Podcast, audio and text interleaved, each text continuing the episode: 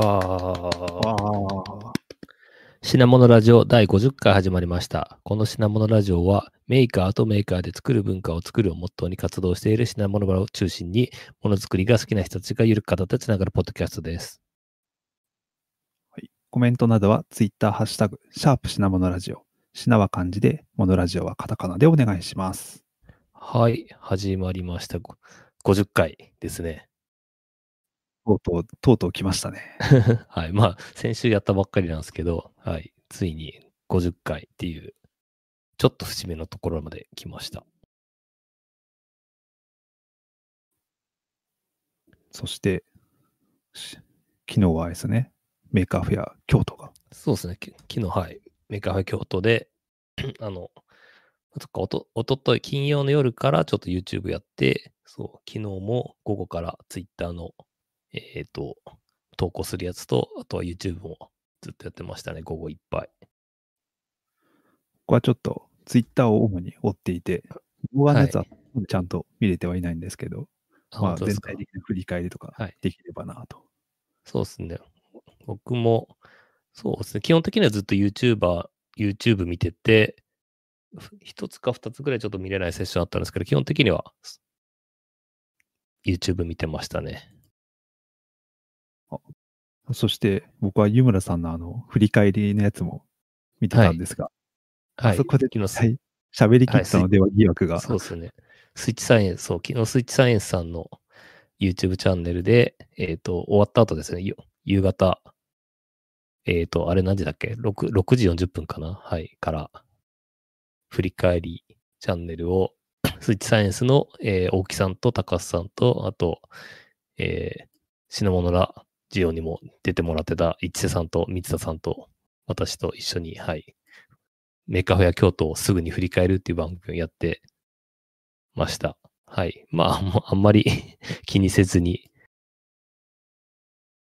なんか何喋ったかもあんま ちゃんと覚えてないんで、はい。多分同じ話もすると思うんですが、はいそ。うですね。もうそこは気にせず。いや、僕はいは聞いてて、湯村さんが仕切ってて面白いなって思いながら話を聞いてました。はい。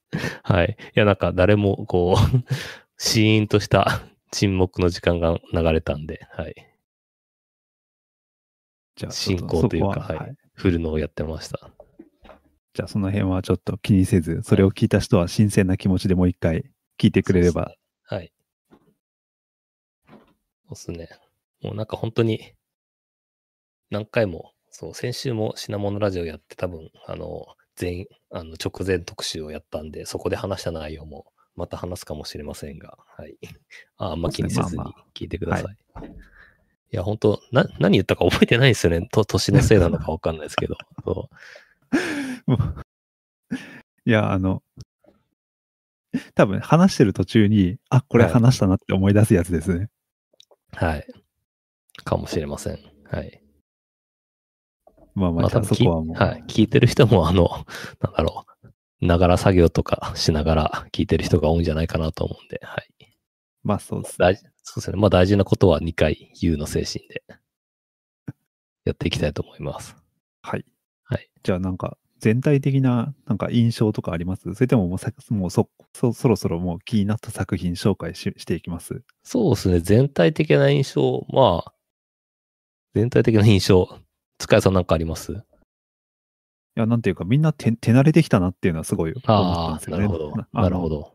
動画、僕、やっぱそのツイッターのハッシュタグベースで追ってたんですけど、はい。なんかちゃんと動ツイッター、なんか、ツイッターの動画に、あの、してきてる人がたくさんいて、ああ、なんかはい、その場だけで完結して追いやすいなって思いながら見てました。なんかなるほど1年間で、そのオンラインで何か見せるはい。ノウハウっていうのがみんな溜まったんだなっていうのはすごい感じましたね。確かに。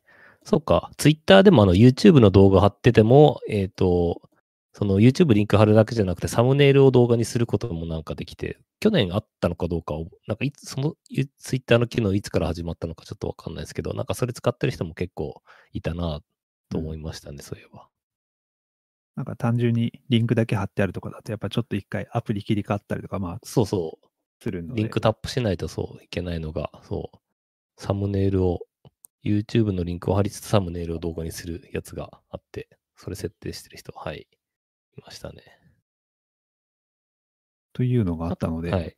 そうですね。なんか僕は、そっか、YouTube をその見てたんで、あの、Twitter はあんまり、なんだろう、リアルタイムで追ってなくて、後でなんかまとめてみるっていう感じだったんで、ちょっと多分全部は追い切れてなくて、あの、タイムラインも、あの、すべてのタイムラインを見るじゃなくて、なんだっけ、検索して、あの、注目の、あの、いいねとかいっぱいされてるやつ、さ話題のツイートか、話題のツイートだけ聞いてる、あ、見てるのが、えっと、多かったんで、結構そ、その辺はリアルで、リアルタイムでちょっと置いてないところはありますね。まあ私もちょっと追ったり追わなかったりで、やっぱこのオンラインで、はい。こう、どこからでも参加できますっていう良さは、どこからでも、この邪魔、邪魔が入るっていうと 言い方悪いけど、あの、他のタスクが入ってきがちなので、ちょっとたまに時間置いたりとかしながら見てたかって感じですね。逆に言うと YouTube とかは、あの、今日ちょっと DIY ミュージックのところとかきっちり見直したりとか、はいはいはいして。ましたけど。まあ、その辺もちょっとまた後半で話せれば。うん。そうですね。はい。まあ、YouTube そうおも、お面白かったんですけど、ほとんど、あの、リアルタイムでやってたやつもあるんですけど、ほとんどがその、多分、あらかじめ撮った録画を流しているって感じだったんで、まあ、あの、後で見返しても、あの、十分楽しめるかなとは思います。ああ、確かに、あの、金曜日でやのやってた、あの、小林先生のやつも、あれですよね。その、それをみんなで見るっていう、なんか、プレミア放送みたいな、スタイルでやってましたね、そういえば。うん。その収録したものを、あの、収録した人もたちも一緒に観戦して、チャットで、あの、ディスカッションしながらみたいな。はい。はい。あれはあれで面白い試みだなと思いました。はい。そうですね。まあ、そんはいな、こんなで。じゃあ、ちょっとなんか、面白かった作品紹介そうですね。しちゃいますか。はい。そうですね。なんか、一番印象残ってんのが、空中に浮かんでるように見えるボックスっていうやつで、MK テックラボネットさん、どこまでが、あの、名前かわかんないんですけど、MK テックラボアンダーバーネットっていうツイッターアカウントの方が、そう、やってる作品がすごい印象に残ってて、多分いいね数とかも1000 1300いいねとかついてるんで、いいね数も結構かなり多い方、もしかしたら一番多いんじゃないかなとは思うんですけど、これ、すごいですね。これはね、本当すごかったですね。うん、これそう。やっぱりこれ口頭で説明するの難しいんですけど、あの、まあ、あの、透明な透過ディスプレイに、えっ、と、プロジェクターで、えっ、と、映像を出していて、その映像が、あの、視点によって変わるんで、どっから見ても、その、ある立体物を見てるように見えて、でなんか立体的に見えるみたいな感じに、えー見えるようなもので、あの、これは多分100分は一見にしかずなんで、ちょっと動画をぜひ見てほしいんですけど、はい。そうですね。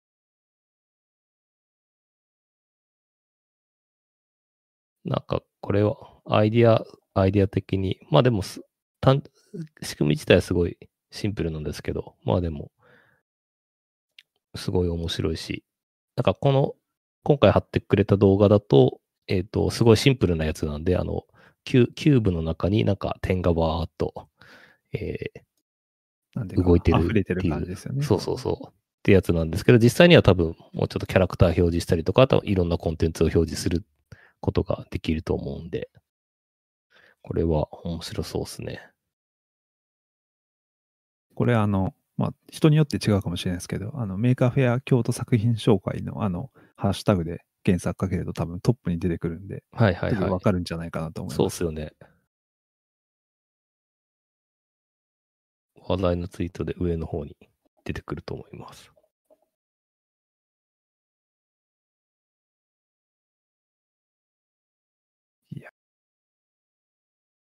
これやっぱ実物見たくなりますよね。これそうですね。まあでも、そうですね。動画、動画だから綺麗に見れるっていうところももしかしたらあるのかなと思っていて、実際に多分明るいところとかだと結構、透過ディスプレイなんで見づらかったりするのかもしれないですし、あはい。まあ、その辺も気になりますよね。うん。確かに暗い部屋で映える。展示かもしれないですね。あとは、あと視点合わせてるんで、そう、ひあの、同時に一人しか楽しめないっていうのもありますね。こればかりは。うん。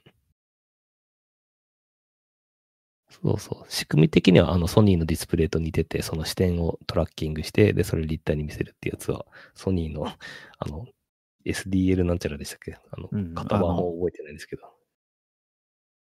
その人の視点を感知してはいはいはいそうですねはい多分それを、まあ、ちょっとこう構成を工夫して再現したっていうか、まあ、再現っていうのはちょっと違うかな。はいまあ、あの違うようなアプローチで、はい。あの、はいやっているような作品ですね。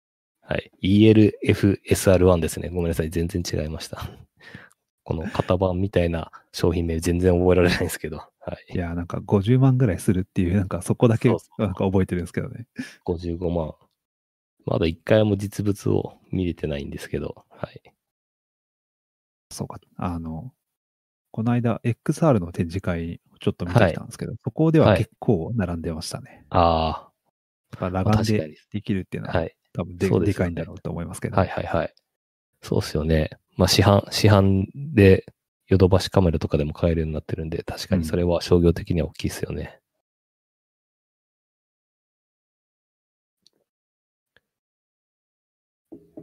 これは確かになんか、誰が見ても、あ、なんかちょっとすげえって思いそうです。そうそうそう。これはそう、昨日のスイッチサイエンスさんのところでも話したんですけど、まあもう一回改めて紹介してみました。これはまあ見た人大体こう、語りたくなる系作品ですよね。そうそうそうそう。塚谷さんは？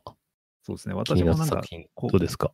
昨日中で、やっぱ1個あげてくれって言われたら、このボックスなんですけど、それ以外のやつとかをいろいろ見ていったら、個人的に ちょっとメ,、メイクとは少し、あ、まあ、ちょっとなんか本格的なやつですけど、あの、運べるっていうあの。箱状になる原付バイクっていうのがあってですね。これ結構最後の方にシェアされてたんですけど、これ、はいはいはい。これ、すこれあの、単純にもう欲しい。ただただ欲しいっていう話なところがあるんですけども、ほ折りたたんで展開すると、えっと、原チャリ、原付バイクに、う。はいはいはい。電動の原原チャリになるんですけど、それをこう、梱包していくと、あの箱になってなんか、まあ実際には多分、バッテリーとかいろいろ考えると、そんななんか変なところには置いて置いとけないんだろうはないとは思うけど、会社のとほうのところとかにも置いていけるし、でこれもあのちゃんとツイッター上に動画が展開されてて、はいはい。で結構なんか簡単に乗れるようにもなってるし、あ、これ、これ欲しいな。なんか、ポポータブル原付みたいな感じですね。そうです。ポータブル電動原チャリ。はい。えこれ、これしかも、なんていうか、どうやって作ってんだろうなっていうのをすごく、ー、確かに。なんかそ、そもそも、あの、原付を作ろうって思わないじゃないですか。だからはいはい。普通に仕事としてやっているのか、まあ多分そうなんだろうなと思いますけど、あの、なんか、プロダクトデザイナーの方っていうことなんで、えいや、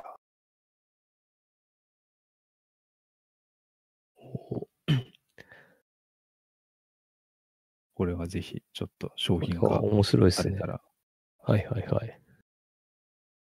えまあ、最近こう、テレワークがすごい増えてきたからあれですけど、これ、昔だったら、もうこれを会社に置いといて、ー、うん。こっそり、すげえ怒られると思いますけど、なんかあるときちょちょっと乗っていくみたいなこともできるだろうしな。家とか、あこれ、はい。そうそそうう。大学とかそう、キャンパス内の移動とかちょうどいいっすね。ああ、いいですね。そう。盗難も多分、こうやって中にしまっておけば、あの、されにくいだろうし、はいはい。家の近所ちょっと走り回るぐらいだったら、これくらいのがちょうどいいなっていう、この単純に自分の欲しさですけど、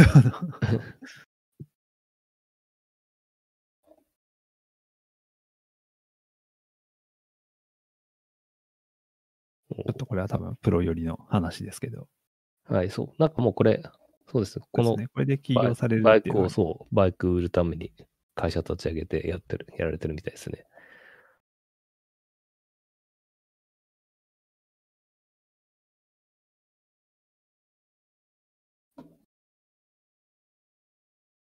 というのをちょっと見ていて、はい、これをちょっと、はい、見落としてました。なんか、あんまり、もしかしたらそこまで話題になっていないのかも。なんかまあ、ちょっとメーカー文脈とは少し違うのかもしれないですけどね。うーん。まあでもなんか作りたいものを作ってそれで売るっていうのは、うん。投稿された時間も、多分、あ、そうか、うん今日、あれだったから、見たから載ってたのか。多分こう、あ確かに投稿が十何時間前とかもうすごい昨日の夜とかだったんで、多分こう、はいあ、こういうのやってるんだっていうので、あの、多分もしかしたら投稿されたのかもしれないですけどね。はいはいはいはい。まあでも、すごい面白いなと思いましうん。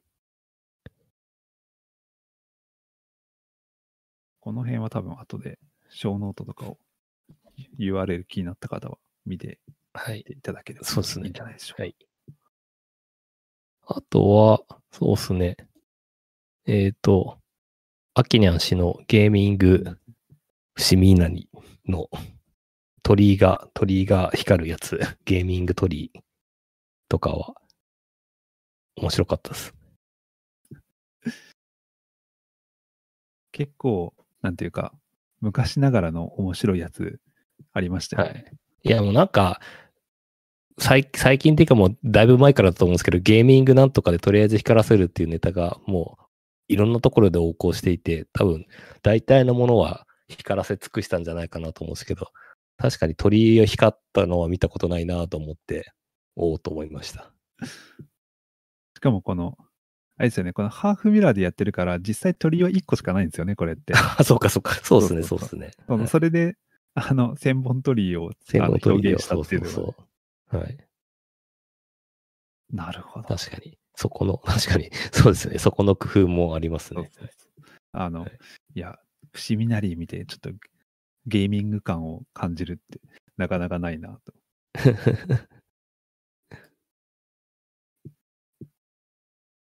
これもちゃんと動画が載っているので、そうですね。見てもらうと。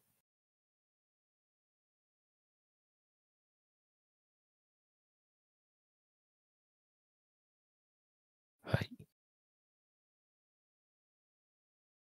湯村さんが書いてた多分、この次のあの、チョコレートが出るやつ、はい。あれもちょっとテイストが似てますよね。なんていうか。そうですね。いや、僕、これ好きですね。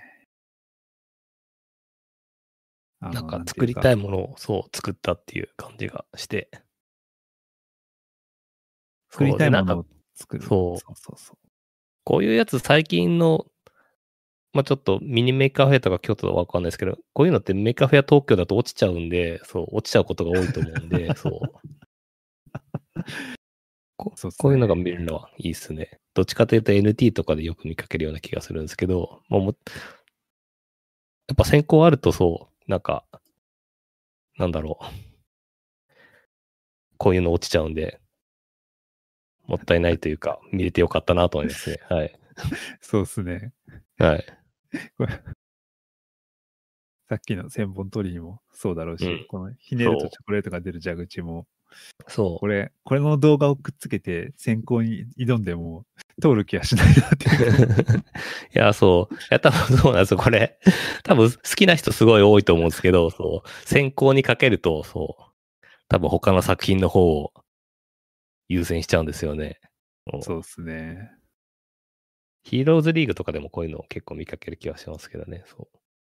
そう、何かのひ、これあれです。蛇口が、蛇口ひねるとチョコレートが出てくる機械ですね。はい。あの、その名の通りです。はい。はい。でも、この、やっぱ何がいいって、この、なんとも言えない、このメカニカルなはい。雑な動きがたまらないですよね。はいはいはい。そうなんですよ。あの、そう、いい、いい意味で、そう、結構 作りがラフな感じで。まず、最初の動画、そう、蛇口をひねると水が出てくるっていう普通の、あの、蛇口のシーンを動画で撮ってるんですけど、まずそれが蛇口をひねってなくて、レバー式の蛇口っていう。これ絶対に自分家だろうなって思いますよね。いやー、確かに、た確かに最近ひねる蛇口なかなかないですからね。ないですからね。大体レバー式になっちゃってますからね。そレバー式だし、最近だとさらにもう、なんか感染対策で、触らないで水出てくるやつとかもね、うん増えましう。たし確かに。確かにそうですね。はい。のでまあ確かにひねってる水出てくる蛇口を探すのも大変なんだなっていう気づきが一つ得られました。そう。で、そう。液体じゃなくて固体のチョコレートが、こう、一粒ずつ出てくる感じですね。一粒ずつっていうか、なんかうん落ちた分だけ出てくるっていう。まあ、そう、まとめてです。そうそうそう。いや、まあ一応、それの方でこう、それの方でガガガッとやってて、そう。やってるんですけど、なんか、蛇口をひねると出てくるっていう、あれなんですけど、えっ、と、蛇口をひねらなくても出てきて、そう、あの、スイッチを入れると出てきて、蛇口をひねると量が変わるっていう、なんか、その辺は、ごまかしてもいいところな、だなと思いつつ、そその辺は正直に言っちゃうところも好きです。あ、まあ、ある程度のこう、ネタバレ上等な。そうそうそう。そう。そして、こう、カウンターがついてるんですけど、それを自分でカウントするっていうやつなんですけど、これはおそらく 最初は自動カウント機能をつけようと思ってたのが、実装できなくて間に合わなくて、なんか手動でカウントするっていう機能になったんだろうっていうところまで説明してて、なんかもう、突っ込みどころが満載ですごい面白いです。あのカウンターは、はい。ソレノイドで押すつもりだったんですかね？多分それの、そうですね。多分チョコ出すそれノイドと連動してカウントをするっていう想定だったんだろうと想像するんですけど、はい。手でカウントしてくださいっていう機能に なってました。いや、最高ですね。はい。いや、そうそう、なんか、まああの、ネタ的には割とストレートなやつなんですけど、まあでも結構こういうの作るの大変なんで、そう、作るの大変なところも伝わってきて、すごい良かったな。詰まったら、そう、詰まったら台全体を揺らす機能とかもついてて、そう。そういうのはなんか作んないとわからないノウハウが得られたりするんで、うん。面白いなと思います。そこで、あの、台全体を揺らせばいいんだっていう風に気づいた瞬間とうん、そこに逆さ向きにソレノイドを置いて、これこうすればできるっていうのをやってると、この流れがいいですよね。どういう順番でこの機能が実装されていったかが、こうなんか、なんとなく想像できるっていうか、はい。いや、いいものを見たっていう感じしますね。いや、そう、こういうのからメイク活動始まっていくんですよねっていうのがわかりますね。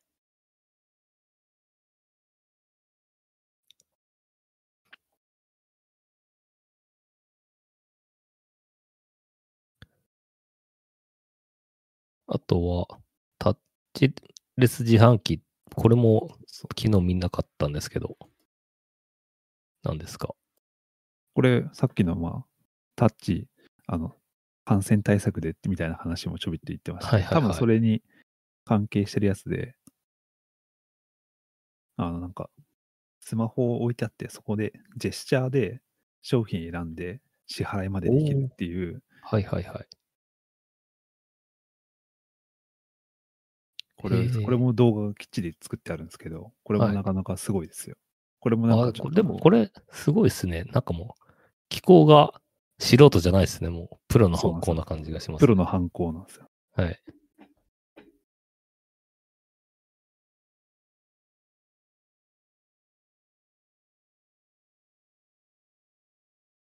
うん。あ、ペイペイ。へえ、なるほど。ペイペイで 支払いを できる。なるほど。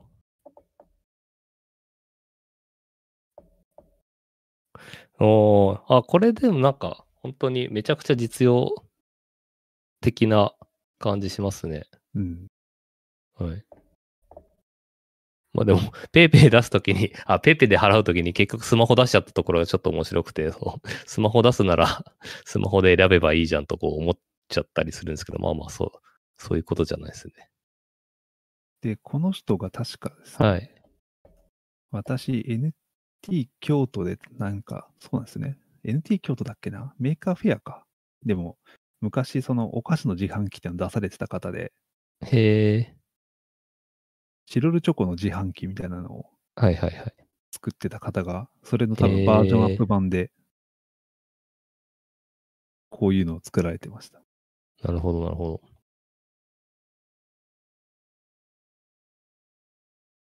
そうです。なんかツイッターで過去の作品いっぱい見れますね。なんか投稿してるのが作品、作品の投稿がほとんどなんで、なんか結構た過去の作品たどりやすいですね。へえ、タックマンさん。すごいっすよ。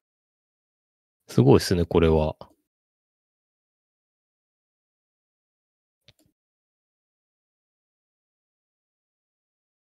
本当になんか、指で、指で番号を示すの、全然あっても、実用化されてもおかしくなさそうな感じですし、すごい面白いですね。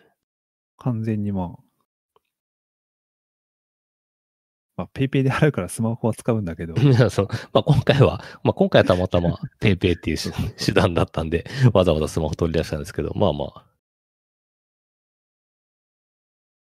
他の手段とかもあると思いますし、なんか指指で操作する自販機インターフェース、ゆ指っていうかその指の本数で示す自販機インターフェースっていうのを全然見たことなかったんで、うん面白いですね。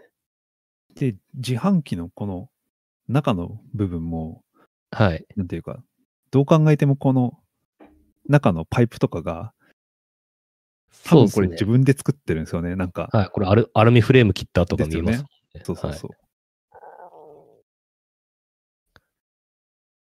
確かにあのリンリング型のやつがくるっと回って 落ちてくるってやつですねそ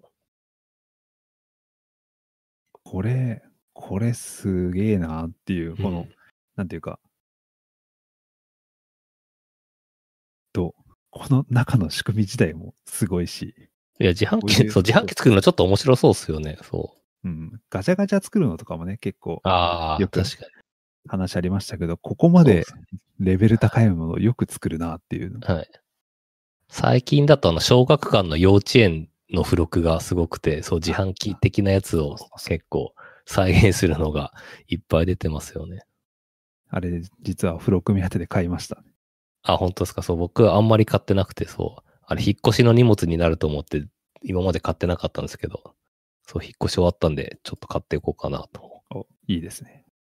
ああいうの紙、ペーパークラフトでやってるから、あれの型をはいうまく流用して、なんかはいアクリルとかで作れば、結構見栄えのいいものが作れるのではと思ったりはします。ああ、なるほど。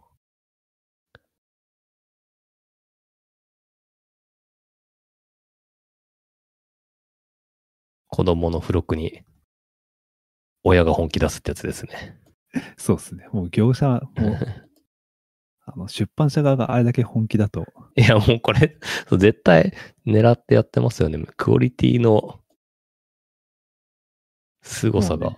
そうそう、半端ない完全に親をこう、ターゲットにしているな。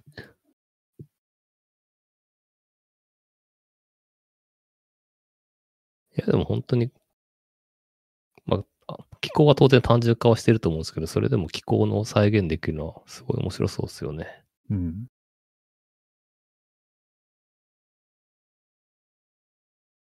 そっか最近のだと東芝テックのセルフレジとかがついてますね。そうそう。あの、なんだっけ、幼稚園とかそういうやつですよね。うん。いやー、確かにレジも楽しそうだな。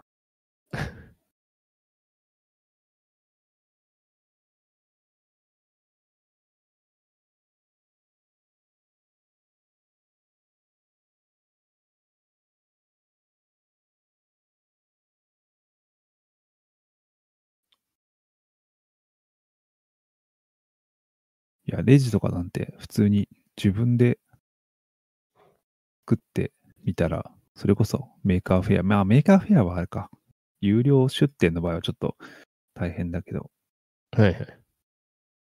何かこう、まあ NT とかコミケとかで出すときにレジがあったら便利だよなとか、あまあこの付録をベースに作るかどうかは置いといて、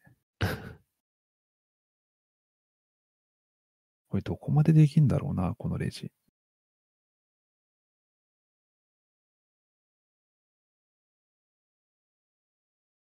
レシートが出てくるとか書いてあるから、うん感熱紙のプリンターとかも入っているのか。あ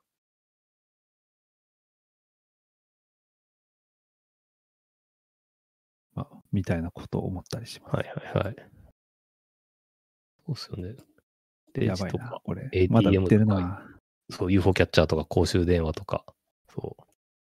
あ、そっか、さ、セブンティーン、セブンティーンアイスの自販機とかもありましたね。こういうのはまずいな。あ、でももうこれは売ってないのか。何月号あ、本当だ。まだ売ってるな。うん、バックナンバー多分買えますよね。そうそう。バックナンバー売ってる。そいやー、これは、これは困ったな。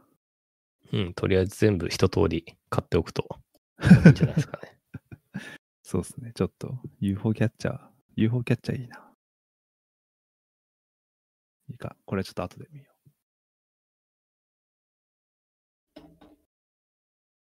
じゃあ、そしたら次のやつ見ますかそうですね。なんか、いっぱいあげてるんですけど、そうですね。なんか、面白いなと思ったのが、まあ全部面白いんですけど、えっと、印象に残ったのが、なんか、平瀬美樹さんっていう方が、なんかレーザー加工機使って石に、あの、掘ってるんですけど、石にツイッターのスクリーンショットとかを撮ってるやつがあって、なんか、面白かったです。そうか、石にあの、振り返りで言ってたやつかな。うんあの、3そうそう番これも昨日言ったんですけけど、そうそうそう。そうなんですよ。前の作品とかが、そう、あの、メカフェア、東京とかでサンバの衣装、電飾サンバ衣装とかを出してた方だったんですけど、まあなんか今回のその、ツイッターの投稿では、アクリル板とか石に、ツイッターとかのなんかスマホのスクリーンショットを彫るみたいなやつをやってて、まあそうすると石なんで消えないよっていうやつだと思うんですけど、コンセプトだと思うんですけど、うん。いや、これはなかなか、これも、あの、掘ってるだけっちゃ掘ってるだけなんですけど、なんかその、デジタルなものを石に彫るっていうのが結構面白いなと思いました。ああ、これすごいですね。なんか、ロゼッタストーンみたいですね。なんかね。そうそうそうそ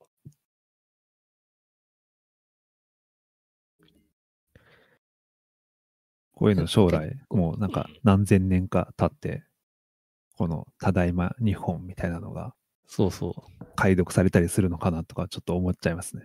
そうなんですよ。人類が滅亡しちゃった時に、そう。宇宙人が発見するかもしれない。なんだこれはって言っ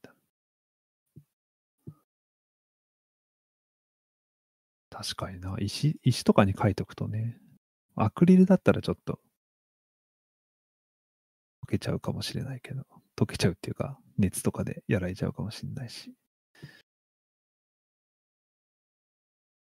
まあ、結構その、物理的なものにそういうデジタル情報を印刷するとか、刻印するとかって、まあまあ、ちょいちょい見かけはするんですけど、まあでも単純にやっぱスクリーンショット見ると、石の上にスクリーンショットが載ってるの見るの面白いなとは思いました。そうっす。この石の、石とかアクリルのうん。なスマホの形になってて、そこにこう、ちょうど合致するスクリーンショットが載っているっていうのがいいですね。そうそう。なんか昔、どっかの、アメリカだったと思うんですけど、どっかのアーティストがそうツイツイートを延々とレシートで印刷し続けるみたいなのあったと思うんですけど、なんかそんな感じで、そういうの物理的に印刷されるとやっぱ面白いなと思いますね。うん。確かに。なんか、自分がこう、死んだ時自分のつい投稿で一番バズった投稿を 石にあ印刷して、あ、確かに。あの、墓の、墓の横に置いてくれるみたいなはいはいはい。ことをしてくれたら。あいや、でもそれがすげえ、アホみたいな投稿だったら嫌だな。あ、あ確かにそれ、面白いですね。そ墓れ。石に、墓石になりますよ。そうそう。墓標か、墓標。はいはいはいはい。ああ、なんかそれ本当にビジネスになっても良さそうですね。なんか最近そう、最近っていうか、あの、前からその、なんだろう、デジタル葬儀、そのデジタルお墓みたいなサービス結構流行ってますけど、そううん。なんかそれの一環でね、こういうの、普通になんか面、白いですね。塚谷家の墓とか、なんか湯村家の墓はいみたいなの書いてあるより、よっぽど個人を体現してるじゃないですか。確かに。いや、ちょっと、その後で自分が一番バズったツイートってなんだろうとか思いますけどね。はいはいはい。私はあれですね。なんかポケモン GO が流行った時に、そう。ポケモン、ポケモン GO のあのカプセルを慌ててスワイプしなくても、あの、ポケモン逃げないから落ち着いてスワイプしていいよみたいなツイートをしたのが一番バズりましたね。全然自分の話じゃない全然記憶、全然それ知らないです、むしろ。はい。そうそうっすよね。はい。ポケモン GO が多分出たその日か次の日ぐらいにツイートしたやつですね。6万、6万リツイートぐらいされた気がしますね。そしたら多分それが採用されちゃって、そうあ、。湯村さん、あれ、そんなポケモン GO してたっけ？みたいな、そういう、みんな疑問を思いながら。はいはいはい。えなんかそう、まあちょ、お墓はちょっと置いといても、結構その、自分の記録を印刷するのすごい面白くって、あの、今ちょっとやってるかどうかわかんないですけど、昔、ハテナダイアリーが、あの、お金払って、確かハテナのオフィシャルのサービスだったと思うんですけど、その、ハテナダイアリーを本にするみたい、印刷して本にして送ってくれるみたいなサービスがあって、ああ、確かにな。はい。そういうのありましたね。そうっす。確か、確か昔ハテナ公式でやってて、それが終わっちゃったんじゃないかなって記憶してるんですけど、でも多分今も探せばそういうサービスあるんじゃないかな。うん。はてな、まあ、ダイアリー自体がもうないから、まあ、ハテナダイエそうなくなって、そう、ハテナブログになっちゃって、なんか、一回やろうと思ったことがあったんですけど、なんかやろうと思った時に、あ、なくなってるって思ったことがあって、でも、多分、きっと探せばブログ印刷サービスいっぱいありそうですね。うん。あ、で、そう、そういうのも多分、なんか面白いじゃないかな。別に情報自体はウェブで見れるんですけど、なんかこう、多分本棚とかに並べと並べとくと、あ、こんなにいっぱい書いたんだ、みたいな感じがして。自伝的な。そうそうそう。あ、ブログ製本サービスやっぱありますね。いくつか。いろいろ。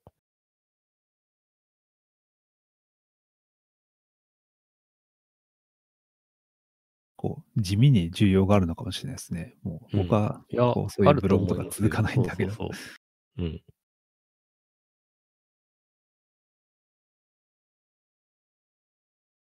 確かに。まあ、もしかしたら将来こういう、ポッドキャストとかも文字起こしして、なんか、ちょっと本にしてくれるみたいなサービスがあったら そうっすね。まあ、自分でやるよって感じはしますけど、はいはい。そしたら品物ラジオの同人誌も出せるし、みたい確かに。ポッドキャスト、なんですかね。カセットテープとかにしとくといいんですかね。な。あ、売ります。メタル、メタルテープとかにして売ります。CD とかだとまだ聴ける人がいそうですね。CD プレイヤーはまだ全然ありますからね。てか普通にパソコン使うのに、そう、未だに CDR 読み込めますからね。こうたまにこう使えますから。はい。未だに読み込むと言うとちょっと言い過ぎですけど、まあそうですね。レドライブは多分まだ持ってる人が多いんじゃないかなと。みたいな、なんか確かにメディアの形変えるのは面白いですね。うん。限定品物ラジオをテープで配布みたいなのを。誰 多分、誰も聞いてくれないんじゃないか。そうそうそう。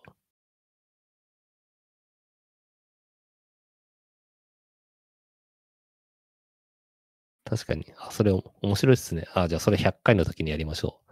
品物ラジオテープを配布。配布。100回の、100回、あ100回記100念。回、100回記念の音声をテープにして配布と。あ まあなんか、まあ細かいのは 第何回でもいいですけど、まあ100回記念100企に画。はいテープ売りましょうか。はいじゃあこれは決定ですね。作ります。100回ぐらいの時に。はい。いや今のまあ、今のペースでいくと、2027年ぐらいにはあ100回あ。確かにになるか100回ちょっと引っ張りすぎかもしれない。ちょっとなんか、すごいやりたくなったんで、メーカーフェアで出店するとかやりますか。はい。ああ、じゃあそれでいきましょう。はい東京で。はい。テープ作れるんですかね？かそう。あと、あとで、あとで調べてみよう。どうやって録音できるのか。はい。そうですね。まあ多分ハードオフとか行けば売ってそうな気がするんで。はい。ああ、なるほど。地道にダビングする感じですか？そうそうそう、100回。いや、さすがにそれはなんか、業者にお願いしてを想定してたんですけど。そこ、そうまあまあ、それもちょっと調べてみます。はい。そうですね。はい。で、脱線したんですけど、話がだいぶ。あとなんか、京都、メカフェ京都ありますか？そうっすね。まあ大体話したいやつを話したかな。あとはあのデイリーポータルって、あ、そうだ、はいデイリーポータルであの、顧客が必要だったものランドっていう、はいはいはい。おつはたさんのはい。作品が、まあこれはクラフトの話ですけど、はいはいはい。あの、最高でしたね。これは結構ネットミームでみんな知ってる やつ確かに。ですけど、そうですね。いや、久しぶりにこの絵見たなっていう、この、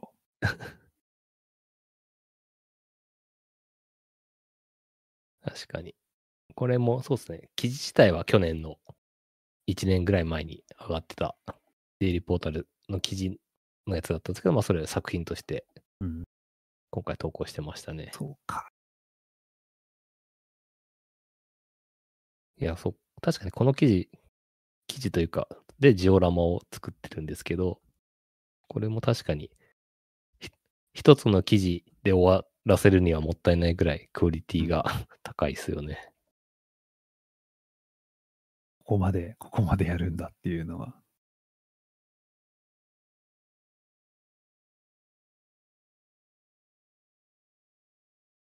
ぐらいかな。まあでも他にもたくさん楽しいやつあるんで、ツイートうんどんどん遡っていけるといいかな。あとは多分こう、作品以外にもその周辺で、まあ、さっきのあの、湯村さんが参加されてた勝手な振り返り会っていうのもはい。ありましたし、あの、一瀬さんがクラスターで自分で、あの、スペース作られたりとか、そうですねあの堀。さんとか鈴木さんとかがギャザーで、あの、こう校内の紹介コーナー作ったりとか、そういうちょっと、なんか、メーカーフェアの、この本流のイベントの周辺で、この勝手企画がたくさんあったのが良かったなと思いますね。まあなんかみんなだんだん慣れてきて勝手に立ち上げるっていうのを結構いいろんな人がやるようになったんで、うん。まあ多分これからもどんどん増えていくのかなって気がしますね。そうですね。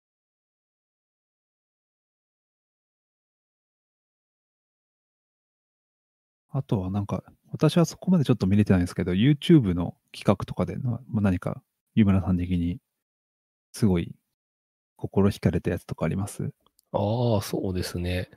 あでも分子調理のやつとか、まあ予想通りですけど面白かったですね。まあやっぱ本、本ちゃんと読みたくなりましたね。これ多分あ直前の時も言ったと思うんですけど、そう。そうそう。あの、先週の放送した直後になんか、いろんな人たちのところが、に、あの本が新刊で届いたああ、はいみたいで、はいはいツイッターでも急にあの情報、あの分子調理の本がこう、ね結構ネット上で見えるようになってきて、それが、はいはいで、昨日のイベントとかにもつながってたんだろうな。なんかうんちょうどいいタイミングだったんだなっていうのはすごい思いました。あとは、そうだ。あ、DIY ミュージックで、あの、ネコビットさんの演出がすごかったなっていうのは、うん。カメラワークが、なんていうか、そうですね。すごい気合入ってて、うん。こう、裏が裏側に4人ぐらい人がいたって、猫ビッツさん言われてましたけど、かそう、カメラも複数台体制で、そう、そうそうあの、切り替えが、あの、切り替えが、あの、ねエフェクトがかかってて、そうそう、か二つの映像重なる感じで、そう、出してたりとか。あれ、多分、ビデオスイッチャーもちゃんと、そうそうそう。やりながら、HDMI そう重ねてやってると思うんですけど。気合入ってるなと思いながら、見てました。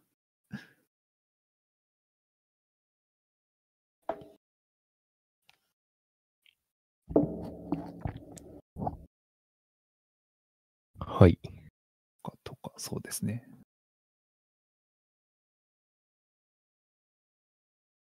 とは、じゃあ、はい。で、今日はですね、そう、ちょっと Maker Faire京都の振り返りをしつつ、えっ、と、前の時にちょっと予告した通り、50回記念なんでちょっと新しいことをやろうと思って、お便りをこう募集するっていうのをやってみました。はい。そうですね。1週間で。はいそうそうそう。で、1週間でなんと2通もお便りをいただきました。ありがとうございます。ありがとうございます。はい。まあ、どれくらい来るのか全然わかんなかったんですけど、はい。ゼロじゃなくてよかったです。本当にちょっとほっとしております。ありがとうございます。はい。まあ、あの、ツイッターとかでもよくコメントをくれる方々に、はい、お便りをいただいたんですけれども、はい。まあ、2通なので両方とも読んでいきましょうか。はい。はい。はい。じゃあ、どうします？私読みましょうか。あ、じゃあ、お願いします。はい。はいじゃあ、送ってくれた順に。はい。じゃあ、まずは、ラジオネーム、ネコビットさんからのお便りです。はい。ありがとうございます。メーカーのような活動に興味を持ったのは何歳ぐらいの時ですか？かっこ、メーカーという言葉が定義される前も含む。とのことです。はい。これでも、なかなか面白い話題で、これでも、ね、これ結構長話すと長そうですよね。話すとそうですよね。一人1時間ぐらい話せそうな感じですよね。話せそう。はい。どうしましょうどっちからいやいやいや、湯村さん、い言っちゃってください。でもこれ難しいですね。ああんまり、なんだろう。メーカーフェアとかそういうのに参加したのは、なんか2010年とかなんですけど、でももっと振り返ると、あ、そっか、なんか、よくあの子供の頃になんかつく、なんだろう、電子工作してたみたいな人も、あの、よくエピソードとして聞くんですけど、僕全然そんなことはなくて、子供の頃とかは、プログラミングもあんまやってなかったし、そういうのじゃなかったんですけど、なんかメーカーっぽいやつなんだろうと振り返ると、大学生の時に自宅の家具を作ってて、あの、大学生は実家暮らしだったんですけど、大学生の時に、えっ、と、自分の部屋の家具を全部作ってて、この話もなんかラジオでしたかしてないか忘れちゃったんですけど、そう、家具を作ってたのが多分最初のメーカーっぽい活動かなと今振り返ると思いますね。じゃあ、そういう意味で言うと、DIY とかで言うと、大学生の頃は、そうですね。家具の話ってしましたっけ？してないでしたっけ？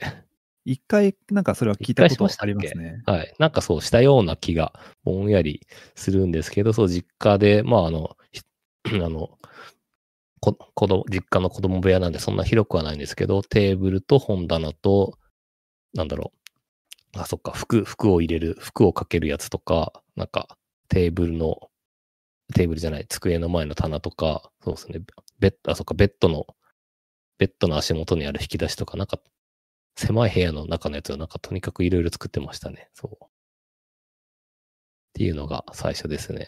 多分。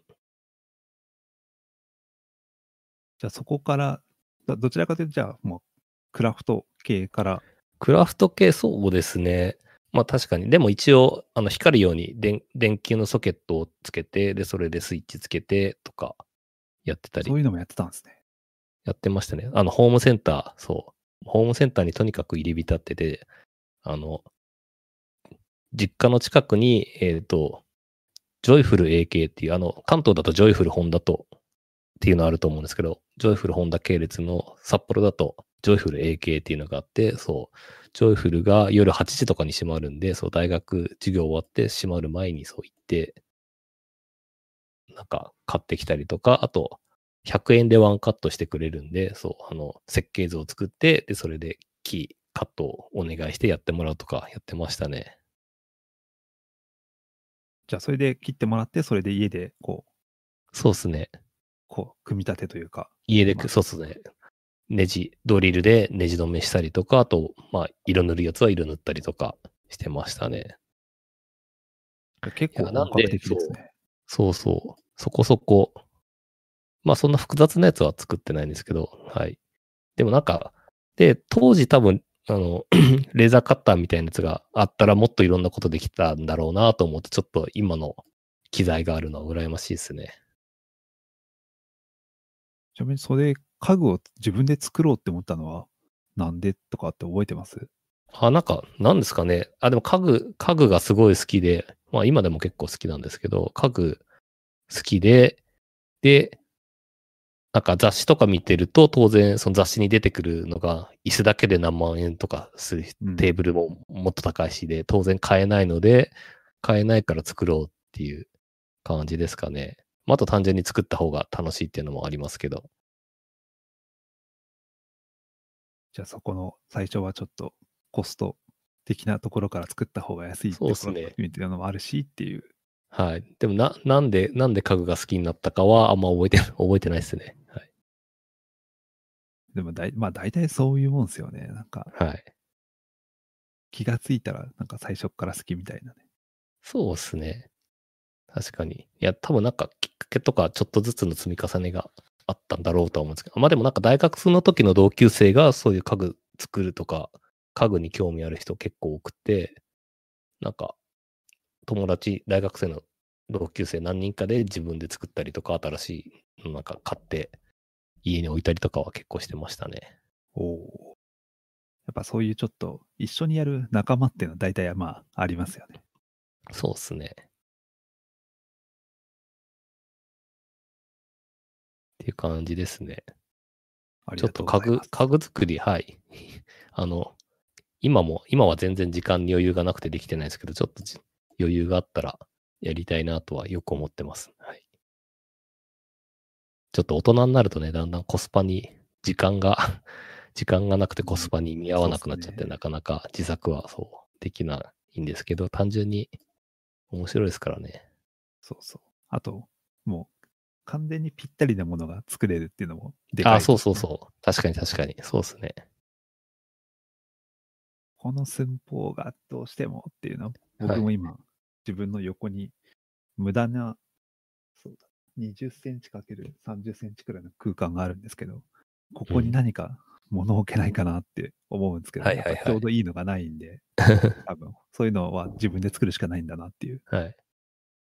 なんか去年ぐる、去年から在宅勤務のが増えたあ影響で、なんか自分の机作ったみたいな記事、めちゃ、ブログとかめちゃくちゃ増えましたね、そういえば。ああ、なるほど。なんか、あの、天板だけ買ってきて、そう、組み立てるみたいな。なんか天板、足、足は、あの、机の足は売ってるんで、それ買ってきて、で、天板はちょっといいやつ買ってきて、自分で、なんか、ヤスリ掛けしてニス塗ってとか、やってる記事は、去年1年でめちゃくちゃ見かけました。ああ、いいですね。そうそう。っ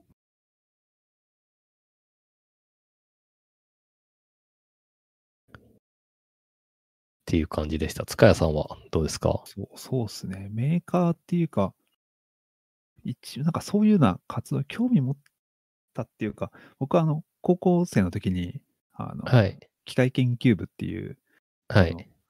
工業高校のロボコンに出る部活に入っていたので、はい。そこでまあメーカー的なのはやってはいたんですよね。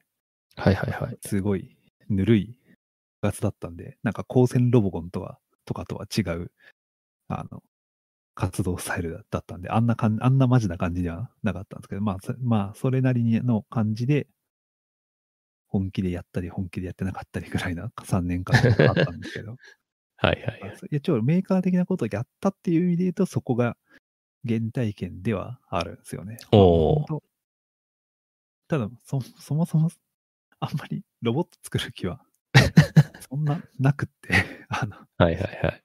なんていうか、単純に中学から仲の良かった先輩とか、そこの部に入ってたから、あの、なんか僕は個人としてはなんか、あの、PC ゲーム作りたいなとか思ってたんですけど、まああれですよね、もうなんていうか、情報系学生あるあるだと思うんですけどね。まあ、例のことで結局作りませんでしたけど、そういうロボコン出る部に流れで入って、そこでなんか結局3年間、ほどほど、まあ、高校3の時は結構マジでやってましたけど、大体、そういう感じ、その3年間でちょっと、なんか、それこそ、さっき、あの、ジョイフルな話ありましたけど、はい。あの、富山だと、あれなんだっけ？昔ね、あの、オスカー、オスカーじゃないな、あの、カーマホームセンターか、あ、カーマありますね、カーマ北陸。はいとかね、あのね、クレハのね、あれはなん、なんだったか、どこだったかな？なんかあるんですよ。武蔵とかなかったですか？武蔵、武蔵は石川だけかな、あれは。ちょっと待ってくださいね。ねあれは何だったっけな。まあいいや、ちょっと、あの、まあ、その富山県にあるホームセンターとかに 行って、はい。そのロボコン用の道具を買ってとか、はいはい僕もはい。やっぱホームセンターは好きなんで、はい。ちょっと店の名前は忘れましたけど、はい。っていうのが結構原体験というか、なるほど。もともとなんか、子供の頃から学研と科学の科学のやつとか読んで謎の実験したりとか、中学の時にからちょっとパソコン触って、はいはいはい。なんか、プログラム少しかじって、速攻挫折したりとかですね。あと、高専からい以降ははいホームページ作ったりとか、何かしらこう手は動かしてたんですけど、物理なものを触るっていうのは、そう。やっぱそういう高校の時と、あとは、院の時に、そのロボットの研究室にいたので、はい。そういうのを少し、ワイヤーが切れた時にワイヤー貼り直したりとか、はい。そういうのはやって、でもやっぱ電子工作っていうとやっぱ就職して、なんか、ハッカソンとか出るようになってからですね、結構遅い気がするな。僕あんまやっぱ、ハード系はそこまで得意じゃないなっていうのは、ほなんか切ったりえー貼ったりはそこそこ、そうやりますけど、う。はいはい。電子回路系はあんまり実は分かってないっていうのが正直なところ。そう、そうなんですね。はい。僕、電気系を専攻したこと人生で一回もないんで、はい。なるほど。まあでもロ、ロボット、まあそうか、ロボット系割と総合、何でも、何でも使わなきゃいけないそうですね。感じですけど、まあでも担当が分かれてるとあんまり触れなかったりもするんですかね。うん。僕はメカのところと、そういう、はい。まあ、情報系の、まはい。あ、まあ、認識系やってたんで、ソフトウェアア系。はい。はい、ソフトウェア系のところなんで、なるほどちょうどその電気部分が、はい。ぽっかり抜けてるんですよね。あ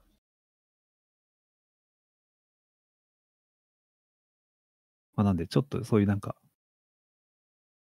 メーカーのなんか王道みたいなことあんまりやったことがないんだけど、なんかそういうちょっと周辺のところをちょいちょいやってきたみたいな感じですね。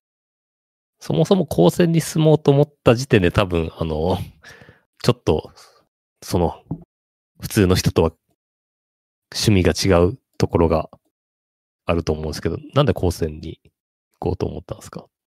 いや、僕はその、まあ高校、まあ工業高校だったんですけど、はい。はい。もともとは大学に行き行きたかったんですよ。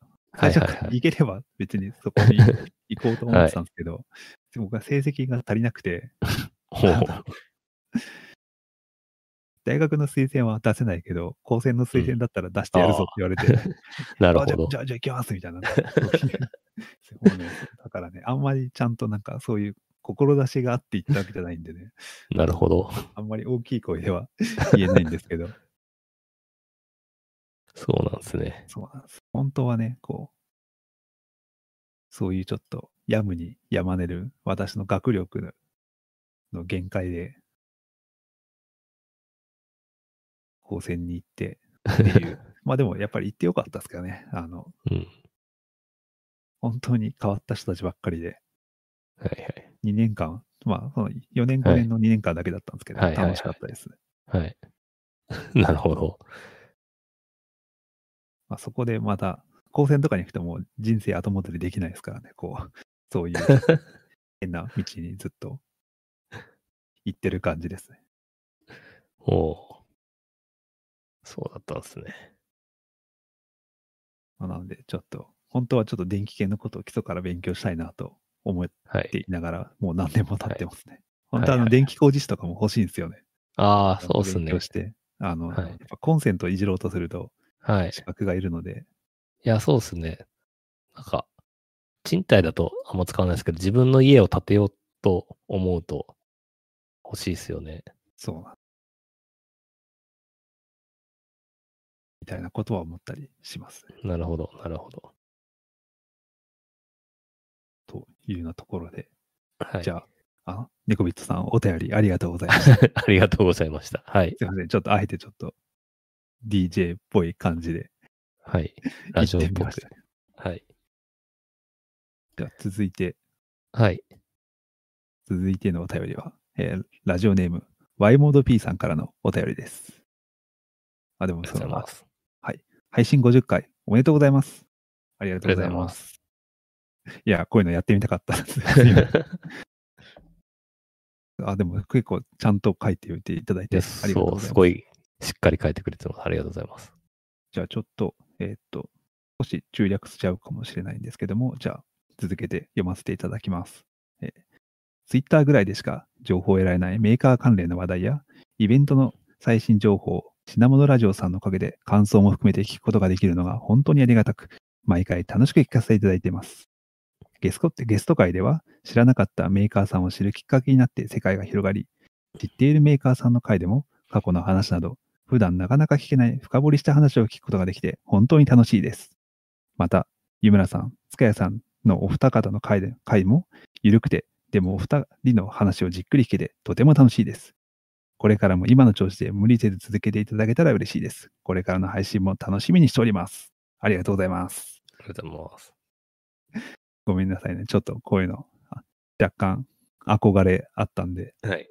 ちょっと乗ってしまいました。いいと思います。あ、でも本当に、ワイモノピーさん、あ、でもいつもありがとうございます。はい。まだここまでで半分ですからね、お便りの。すごいたたくさん書いてくれてます。はい。とですね、その後書いていただいていたのが、あの、品物ラジオ準レギュラーの、あの、章愛さん、まあ、田中章愛さんが開発されている toioの、あの、話で、ちょっと情報をですね、あの、はい教えていただいています。あの、 toioクラブっていう公式のオンラインコミュニティが、これ多分し先月からですかね、始まっていて、はい。とですね、 Slackで、その、 toioクラブというのが始まっているというのを、あの、教えていただいてました。すいません、私も、あの、入って速攻、開始して速攻で入ってはいたんですけど、すいません、か確かにこれはこの話をするのを完全に忘れておりました。そして、この、まあ、トイヨドゥっていう、また、はいあの、これなん、なんですかね、まあ、あの、iPad とか Web とかでプログラミングできるようなものが公開されたりとっていうので、そうですね。ははいい。あの、まあそういう意味で言うと、トイヨって、まあゲームとして単体の作品が、まあ今もどんどんどんどん出てはいますけども、それとは違って、まあ自分で、あの、トイヨを使って、あの、いろんな作品を作れるっていうところも、まあ並行して進んでいると。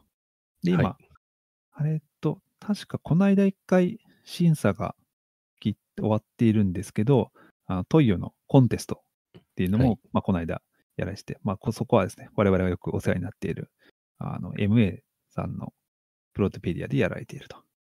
で、今、あの、プロトペディア上とかではいろいろと作品が公開されてきているのでという話で、確かに品物ラジオでこの話全然してなかったなと思ったので、確かに、そう、話してなかったですね。はい、ありがとうございます。もう、あの、この話してなかったら完全にスルーしていたところでした。確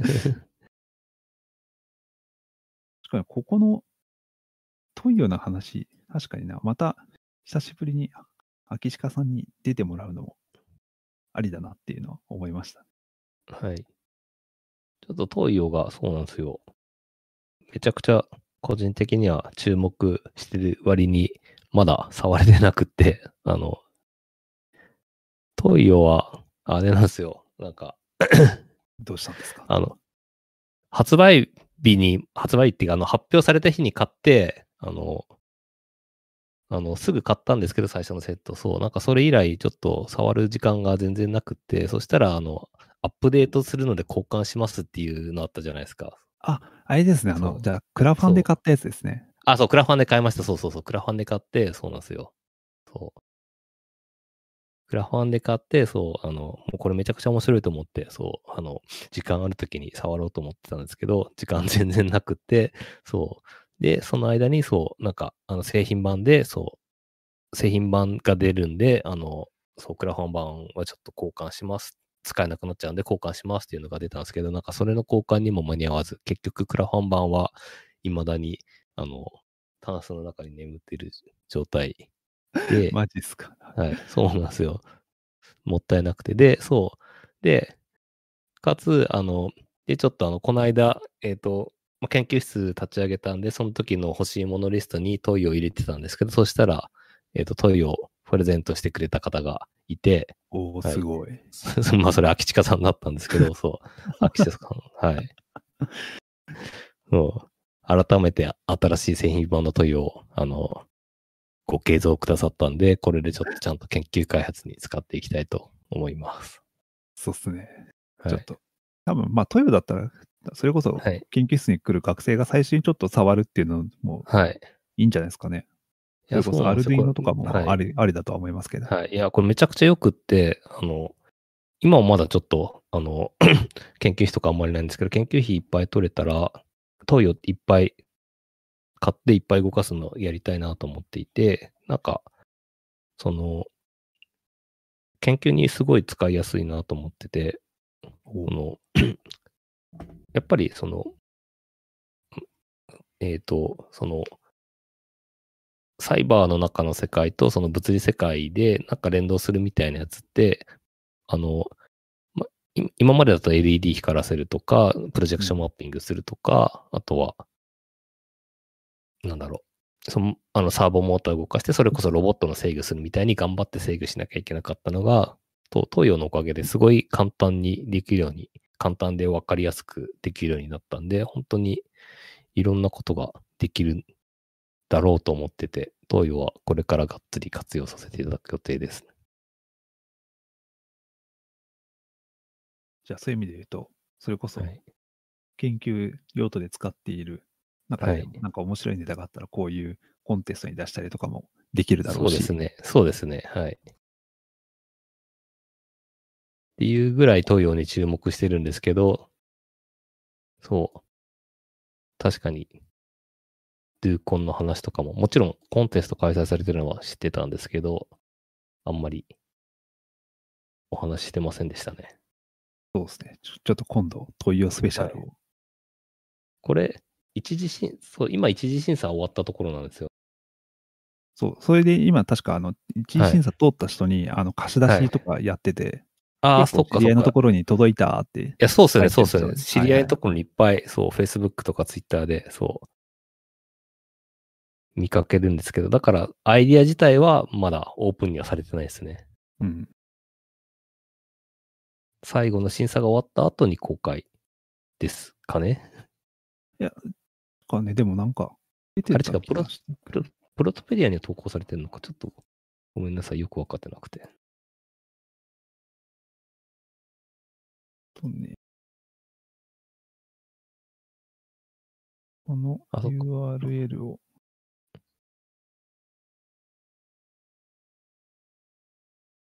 今、URL を。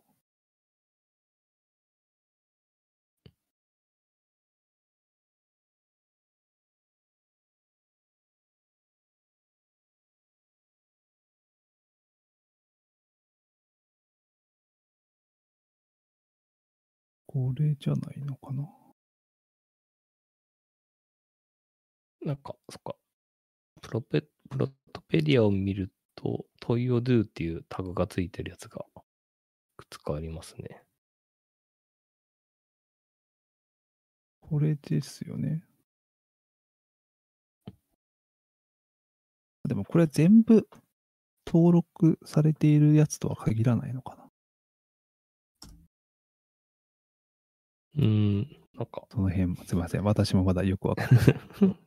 ごめんなさい、分かってないです。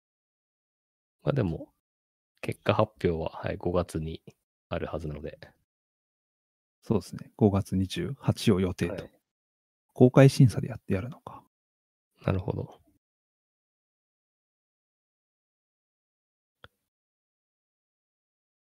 あ、すごい。佐藤ねじさんが審査員。そうなんですよ、審査員が、そっ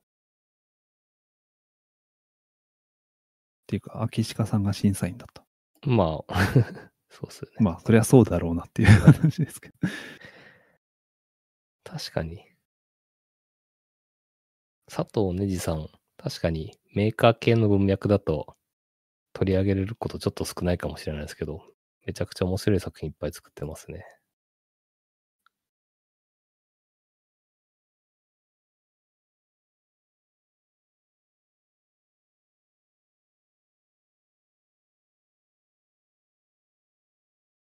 こういうのをね、ちゃんと公開審査でしてくれるんだったら、こういうのを見るとだけでもかなりいい刺激にもなるだろうし。ちはいはい。ょっと待ってね。28。これか。もうイベントは作られてるから、コンパスでイベントがもう作られてるから、ここに応募だけはしときゃいいのか。はい。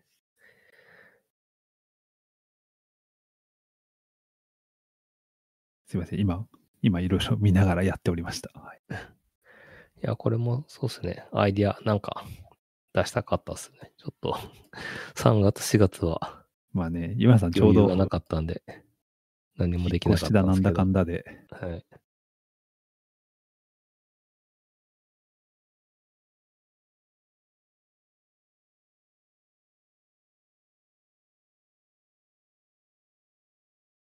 というわけで、こまあ、この、はいこういうのを見てると、なんていうか、ファミコンとファミコンベーシックの関係というか、うん。そういうのを少し感じるところもあるので、なんかぜひこのゲーム、まあ製品で出てくるものと自分たちで作るのの両輪は引き続きなんかやってほしいなと、勝手な気持ちながらで 思ってます。や、本当にこれから Maker Faireとかでも toioを使った作品もうすでにいくつかありますけど、すごい増えてくるんじゃないかなと思ってねあのます。 toioのね、あの、ユーザーズコミュニティで出展されたりとかも、あの、ああ、そっかそっか、そうですね。バとかもね、はい。出てましたけど、そうですね。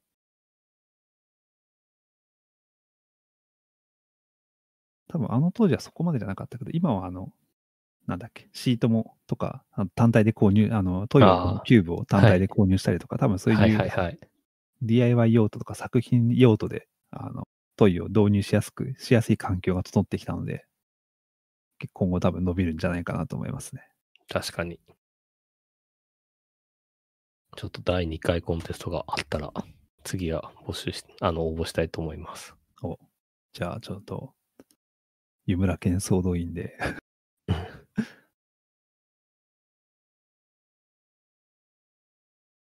といったところで、じゃあちょっと、もし、秋近さんもゲストに出てくれそうかどうか、今度は聞いてみます。はい。いや、でも本当になんかこんだけなんか熱いお便りを書いていただいて、本当になんか恐恐縮しちゃいますね。そうですね。ありがとうございます。ど、どんだけこう聞いてくれてる人に刺さっているのか、あの、そこまでよく分かっていないというか、でも、ツイッターとか、あと、あの、YouTube ライブのコメントとかで、あの、よくフィードバックいただける方々、本当はいにいつもありがとうございます。ありがとうございます。多分、こう、レスポンス、こういうフィードバックが全くなかったら、多分50回はつな続いてないんだろうなっていうのは、なんとなく思いますよね。そうですね。確かに。おこれちなみに、湯村さん、このお便りコーナーって、もうこはいれでフォーム閉めるんですか、どうします？これどうしましょう？なんか置い、ときます？なんかた、たまに、たまに10回おきぐらいにやりますか？じゃあ、そう、そんな感じでいきましょうか。はい。多分、あの、いつもやってるとあんまり来ない気がするんで、そうですねそう。定期的に。10回おきぐらいに宣伝する感じで。まあ、はいホームは多分開きっぱなしにしときますけど、はい。じゃあ、あとこの投稿が読まれた方には、あれですかね、はいちょっと品物ラジオステッカーを、あ、そうですね。確かに。ちょっとどこかでお会いした際にプレゼントをさせていただきます。はい。そう言って渡してない方が結構いるので、はい。ちょっとちゃんと、ちゃんとあのメモしておきます。すいませんね。完全にまああの、自分のなんか思い描いていたラジオ番組の進行っぽいことをやってみたかった。確かになんかこういうプログラム、番組作りとかプログラム作りみたいな、もしかしたら、あ、俺は意外とこういうのしたかったのかもって、なんか今こうやってやってて、あの、初めて思いました。あ、本当ですか？全く、全く今まで考えたことなかったけど。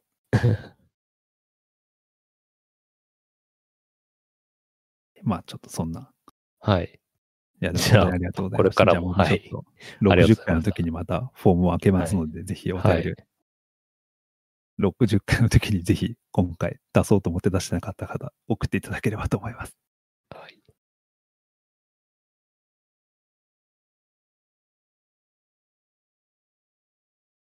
殺すかね。よいしょ。はい。あとは、湯村さんなんか、 Maker Faire京都とか、それ以外でも、これだけは言いたいみたいなことがもしあれば、そうですね。そうですね。はい。まあ大体喋ったかなって気がします。はい。いや、よかったです。はい。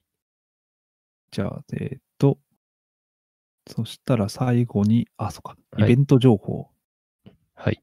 まあ、あれですね、これ前回も話しましたけど、技術書店のハイブリッド開催決まりましたっていうのは一個そうですね。ありますね。そうですね。あとは、なんかあ、あんまりちゃんと調べてないんで、多分見落としがいっぱいありそうな気がするんですけど、なんか、はい。今月来月ありましたっけ？そうですね。まあ、来月っていうと、実はもう NT 金沢が6月なんで、来月そうですね。ですね。あとなんか、前あのメーカー、メイクジャパンのニュースレターで、仙台マイクロメカフェアをやるぞっていうのが書いてあったんですけど、はいはいはい多。分あ、それが確かその時は6月って書いてあったんですけど、多分何もアップデートが、特にアナウンスがないので、おそらくは、なしに。なったのかなとちょっと思って。なるほど、なるほど。そっかそっか。まあ、そういうで、あとは、まあ、NTA 金沢が6月、6末ですね。26、27か。多分これは今もあのやる予定なんだと思います。そうですねません。まあ、まあね、こうやってオフラインのイベントはやっぱ今何がどう動くかちょっとわからない状態だとは思いますけど。はい。まあでも NT カナダはすごい中止の条件とかもきちんと書いてあって、はい。うん石川県に緊非常事態宣言が、そう、発令されたら、発令されて期間が重なったら中止します。はい。そうか。それプラス、緊急宣言事態宣言金プラス1週間って書いてありました。そうですね。一週間以内、そうですね。一週間以内に発令されたら、確かにね、事前にこうやってはい。条件が決まっていると判断はしやすいです。そうなんですよね。やるやらないで直前に判断求められるの結構大変なんで、今のうちに整理しておくのはすごく良いなと思いました。というので、おそらくは直近なんで、オフラインでイベントというと、まあ、NT 金沢があるかなと。まあ、あの、確か7月に浜松のマイクロ Maker Faire を、これも多分まだ延長したはずなのそうですね。は。はいい。日程変更で7月になってたはずなんで、まあ、このあたりがあるかと思いますので、まあなんかね、どうなるかわかんないけど、とりあえずこういうのをちょっと楽しみに生きていきたいなと。はい。たところで。